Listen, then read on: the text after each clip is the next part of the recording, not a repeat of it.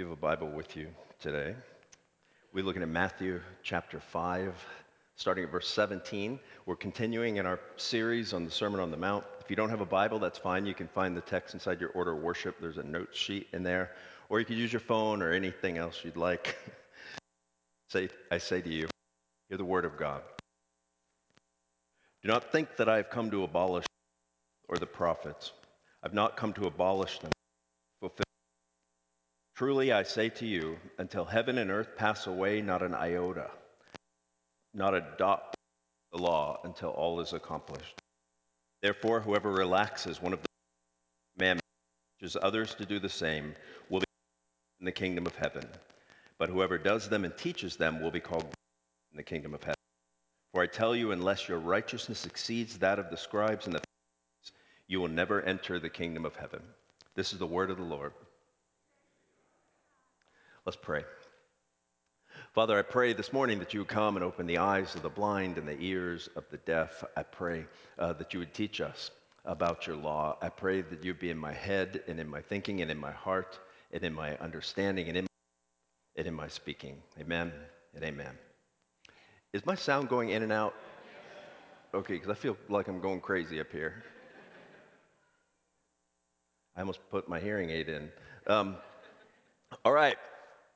So, We're in the middle of this series on the Sermon on the Mount. We started about six weeks ago. And today takes an interesting turn, right? Because the Sermon on the Mount is all about Jesus teaching, and he's getting ready to launch into a, a, a big uh, section of teaching. But before he does that, he has to make sure everyone's on the same page, or at least everyone knows where he is coming from. And so the question I'm going to ask you this morning to begin with is this If you read the Bible, how do you read the Bible? You ever thought about that? In, in other words, are you, when you read the Bible, are you self conscious of what you're bringing to it? Are you self conscious of, your, of, of the, the, the method you're using? Something like that. So, for example, I listed out about five different ways people read the Bible, right? So, the first way people often read the Bible is just they read it to be as a formative document. And what I mean by that is if you're a Christian, and you read the Bible every morning for your, your, devotional time or your quiet time, and you read it and you just you're hoping that God speaks to you. You're hoping to learn something that you know that's you, you're reading it formatively. Now maybe you might read the Bible just informationally. Now, who would read the Bible informationally? Well, you, you know, all of Western civilization at some level is based on the, on the Bible. And so you might think, well, to, just to be a well educated, liberal minded person, I'm going to read the Bible. You just read it informationally. That's valid.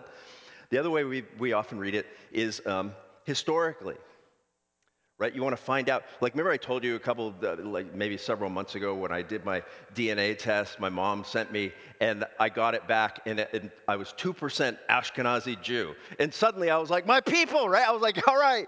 And you like, maybe that happened to you. And you, you think, I need to find out about the Jews. And so you read back into the Old Testament. You're reading historically. You want to find out about those kinds of things. So the other way we often read it, frankly, is as a self help book you ever look to the Bible for uh, how, information on how to run your finances? Right? That's, that, you're using it as a self help. That's not bad. It just is what it is. Right? You could, some people use the Bible to find diet plans, whatever it is. You read it as a self help book. And then finally, maybe some of us read the Bible just morally. We, we want to be good people and we think, well, I'm going to read the Bible because the Bible tells me how to be a good person. All of those ways of reading the Bible are valid one, at one point or another, and, and at some time or another in our lives. Here's the thing, though none of those ways is the way that Jesus reads the Bible.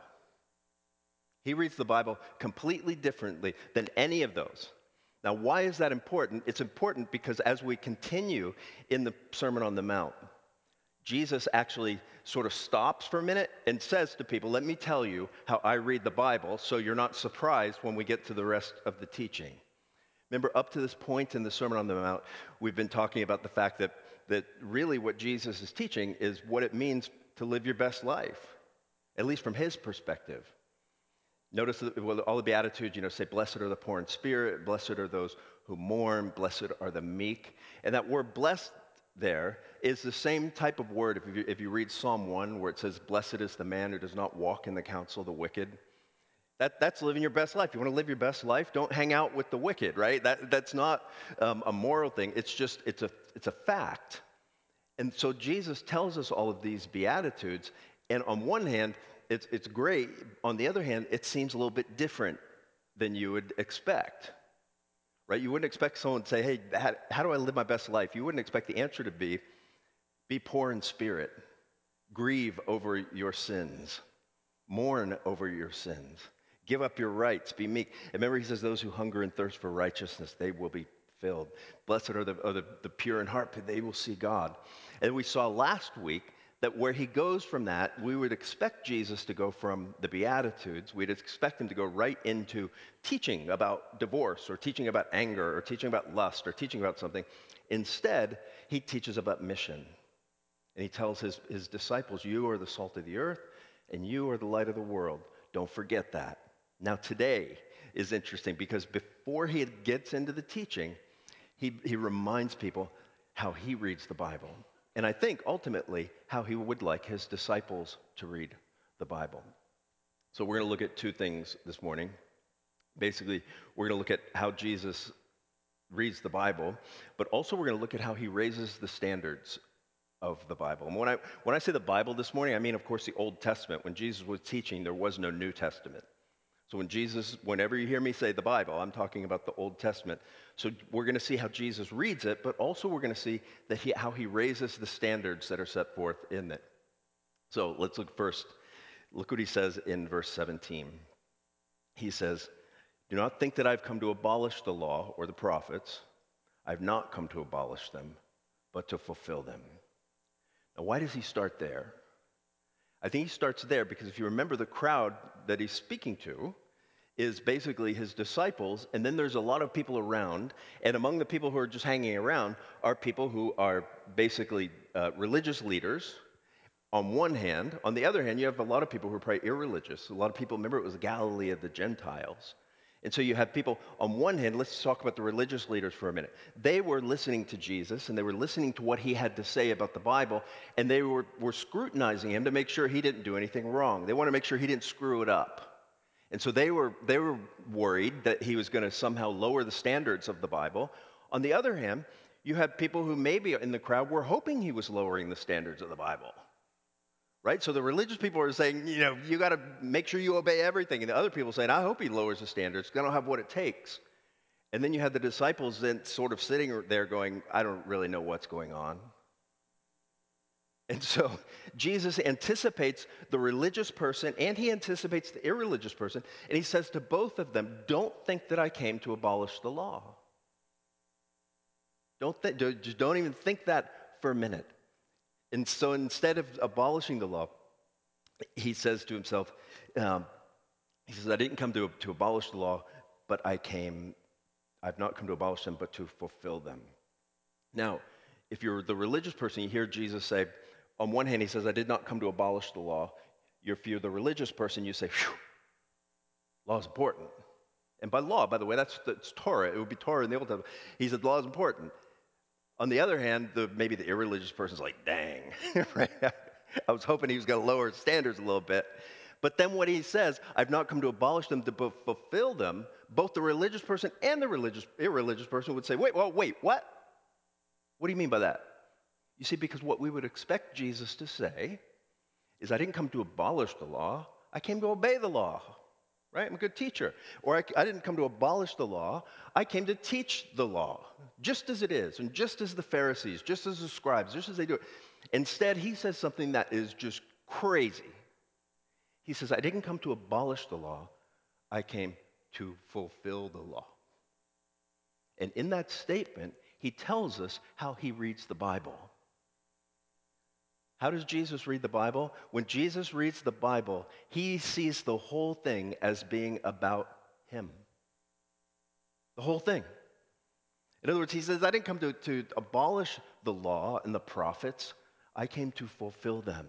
And when he says, I came to fulfill them, what does he mean by that? Basically, he's saying everything in the Bible, everything in the Old Testament points to me. Every promise, every prediction is fulfilled in me. Every type and every shadow, everything It's about me, ultimately. It points to me. And you can just imagine people in the crowd start peppering him with things, right? How about Genesis? Is that about you? Come on. And Jesus would say, Let me think about it.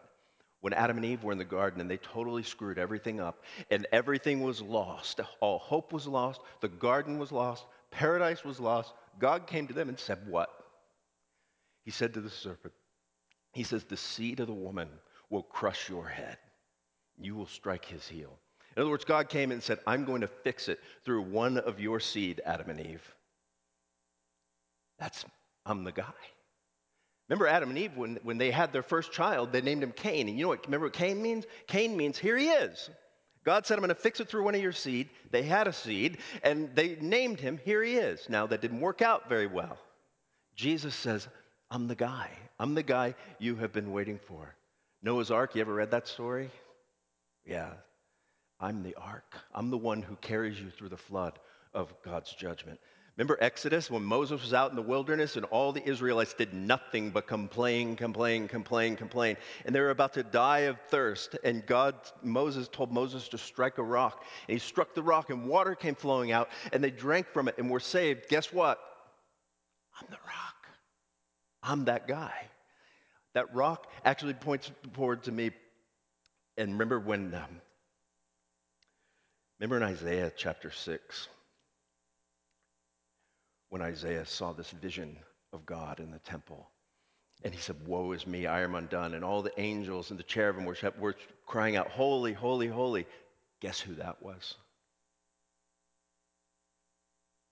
It was me. I mean, it, I didn't even notice that till this week in John chapter 12, what John says about Jesus. In 12, 37. He says, when Jesus, he's talking about how people are not believing in him. It says, when Jesus had said these things, he departed and hid himself from them, though they had done many signs before them. And they did not believe in him, and so that the word spoken by the prophet Isaiah might be fulfilled. The Lord, Lord, who has believed what they heard from us, and who has the arm of the Lord been revealed? Therefore they could not believe. And Isaiah said again, For he has blinded their, their eyes and hardened their heart, lest they see with their eyes and understand with their heart and turn, and I would heal them. And verse 41 Isaiah said these things because he saw his glory, Jesus' glory, and spoke of him. Nevertheless, even many authorities believed in him, but for fear of the Pharisees, they did not confess it, so that they would not be put out of the synagogue. That's amazing to me. That Jesus is, eh, it, all the things in the Old Testament, Jesus says, all those things point to me. All those things culminate to me. Passover lamb, remember what the, John the Baptist said about Jesus? When he saw Jesus, he cried out, Behold the Lamb of God who does what? Who takes away the sin of the world. Scapegoat, put your sins on me and send me outside the camp and kill me. All of those things are fulfilled in Jesus. And an easy way to get it to look at it too is to just look at Jesus through the lens of the Old Testament offices. Remember in the Old Testament there were three offices. There were the office of prophet, priest, and king. Right? And remember, prophet brings the, the word of God to people, but he also um, speaks to them uh, words of comfort, and the prophet basically calls people to come home. You're in exile now, you've been dispersed, come home. Jesus says to us, You are in exile, come home. He also is the priest. What does the priest do in the Old Testament? The priest mediates between God and man. The priest is the one who goes into the temple and, and performs a sacrifice so that people's sins can be forgiven. Listen to what the book of Hebrews says about Jesus. The author of Hebrews says this It says, And every priest stands daily at his service, offering repeatedly the same sacrifices which can never take away sins. But when Christ had offered for all time a single sacrifice for sins, he sat down at the right hand of God, waiting from that time until his enemies should be made a footstool for his feet. For by a single offering he has perfected for all time those who are being sanctified. That Jesus, the priest, doesn't have to go every day and offer sacrifices. Through his death on the cross, one sacrifice for all time, Jesus has done as our priest. But not only is he the prophet that, that the Old Testament point to, not only is he the priests that the Old Testament point to, but he's also the king. He is the one who has come to provide and protect and conquer all of our enemies. And the greatest enemy you and I have is sin. Admit it. Jesus conquers it by taking it onto himself. Jesus conquers our sins and our enemies by bearing them on our behalf. You know, basically, um, if you remember the book of Judges, in the book of Judges, the book of Judges is probably my favorite book to teach because it's sort of just full of mayhem. Remember the book of in the book of Judges, over and over again, you hear this line: Israel had no king, and so they did what was right in their own eyes. Right? The, the first part of, the, of Judges, there's, there's no leadership at all, and they fail to conquer the land. The middle is all those cycles of good and bad, and it starts with like a perfect judge, and it goes all the way down to Samson, who's the most disgusting, deplorable human being you ever met in your life, but he's all you got. And then by the end of the book of Judges, you have anarchy. And the refrain that you hear over and over again is Israel had no king, and every man did what was right in his own eyes. Jesus is that king. Jesus is the king that breaks the cycles of good and bad in our life. Jesus is the king that cuts through our own anarchy and gives us life and help and order. But not, not only that, all the prophets, priests, the kings, and even other religions point to the truth, right? Any, everyone would agree with that. The difference between the, the, the, prophets, priests, and kings in the Old Testament and even other religions is while they all point to the truth, Jesus comes along and says, What? He says, I am the truth. And that's something, so when you look at the Sermon on the Mount, it always makes me laugh when people say, Oh, I just followed the Sermon on the Mount. I just believe the golden rules. Because the thing is, if you, if you consider what Jesus is saying here, you really only have three options. Right? Either he's lying about it, which from your perspective, he might be right? Or more likely, he's just crazy. What kind of person says these things about themselves? That the whole Bible, it culminates in him. You know, I used to be a drug rep for uh, Eli Lilly, and I used to work with psychiatrists, and, and we'd talk about bipolar all the time. And one of the easiest ways to tell if someone wasn't doing well is I'd say, Doctor, what's wrong with that guy? And he'd say, What? He thinks he's Jesus. Well, that, but that was just shorthand for saying that guy is crazier than a rat in a coffee can. Jesus here thinks he is Jesus. He is either lying or he thinks he is Jesus or he's who he says he is. And that's really what you, the, the question, the big question you have to leave here with today is what it, it, Jesus says these things about himself. Is he a liar? Is he crazy? Or is he actually who he says he is? Is he the one who fulfills all the law. Now, if, as you're wondering that, Jesus takes things another, to, to, to another level, if you will, by, by basically telling us sort of his esteem for the Torah, and he raises the standard. You see, the, the religious, on one hand, were worried that Jesus was going to lower the standards. You know, he's going to come along here and he's preaching grace and he's healing people on the Sabbath, all these things. Not only does Jesus not lower the standards, he raises the standards of the law. Let's look at that quickly. Notice verse 18. He says, For truly I say to you, until heaven and earth pass away, not an iota, not a dot will pass away from the law until all is accomplished. So it's always interesting when Jesus says truly, that's the word amen. And, and usually rabbis would say something, and then at the end of what they say, they would say amen. And they would look for your approval, right? Amen? Amen. Jesus doesn't do that. Jesus says amen before he says something because he sort of doesn't care whether you think it's true or not. It is true, at least according to him. And so he says, Truly, I say to you, he says, not, not, until heaven and earth pass away, not an iota, not a dot will pass from the law until all is accomplished. And that's a phrase we would say something like, forgive my language, but like hell will freeze over before the law goes away. And, and not only that, notice what he says in verse 19. He says, Therefore, whoever relaxes one of the least of these commandments and teaches others to do the same will be called least in the kingdom of heaven. But whoever does them and teaches them will be called great in the kingdom of heaven. Now, listen to verse 20. Jesus says, For I tell you, unless your righteousness exceeds that of the scribes and the Pharisees, you will never enter the kingdom of God.